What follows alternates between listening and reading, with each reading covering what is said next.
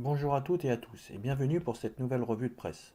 Il s'agit de la première vidéo d'une série de 5 diffusée chaque jour cette semaine. Dans ce premier numéro, nous reviendrons sur les chiffres importants qui ont fait 2020. Nous nous arrêterons ensuite durant les trois numéros suivants sur des faits, des questions, des thèmes et des débats marquants de l'année écoulée, avant d'évoquer 2021 et l'avenir dans le dernier numéro. Nous nous appuierons sur des articles de presse et vous pourrez bien sûr retrouver toutes les sources et des liens complémentaires en description de la vidéo ainsi que sur les pages dédiées sur le site internet www.histoiregéographie.net dans l'onglet ressources. Après cette petite introduction, je vous propose de démarrer. L'année 2020 a été une année mémorable, bien que nombreux sont ceux qui préféreront probablement l'oublier. Avec la pandémie qui a bouleversé le quotidien de millions de personnes à travers le monde, certains événements qui se sont produits ces 12 derniers mois ont cependant été bien vite oubliés.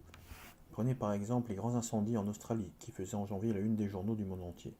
Ces vœux dévastateurs et d'une ampleur inédite ont ravagé le pays pendant plusieurs semaines, brûlant au total plus de 15 millions d'hectares de végétation. Revenons ensemble sur une sélection de chiffres liés à l'actualité de 2020. Des effets du confinement à la crise économique, en passant par le climat et les élections américaines. En s'appuyant sur une infographie de Statista, l'un des plus grands portails de statistiques au monde, publié et commenté par Tristan Le 18 décembre dernier, on peut noter sur le plan écologique que la moyenne des températures annuelles est de 0,97 degrés au-dessus de la moyenne du siècle passé. Près de 15,9 millions d'hectares de végétation sont partis en fumée avec les incendies en Australie. La, crise de la Covid-19 aura impacté le monde sur tous les plans. Du côté du travail, c'est près de 8,6 millions de Français qui se sont retrouvés au chômage partiel.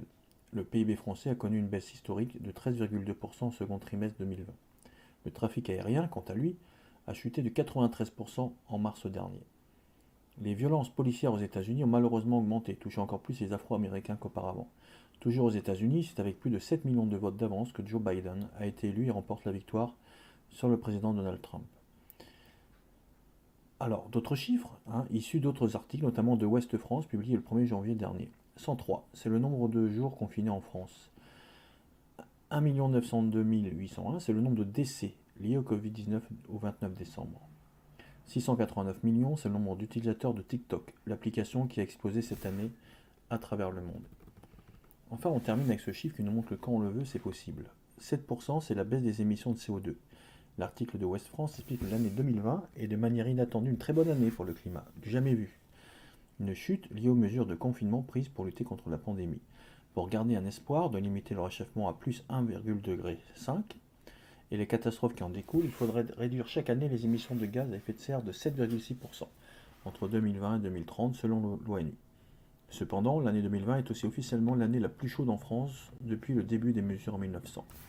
L'ensemble du pays a atteint une valeur moyenne de 14 degrés devant 2018. Des années de, de plus en plus chaudes donc. Voilà, ce numéro est maintenant terminé. Demain, vous retrouverez un confrère qui abordera la question des atteintes aux libertés et à la démocratie pendant l'épidémie de Covid-19. En attendant, n'hésitez pas à vous abonner au courant des dernières nouveautés. A très bientôt.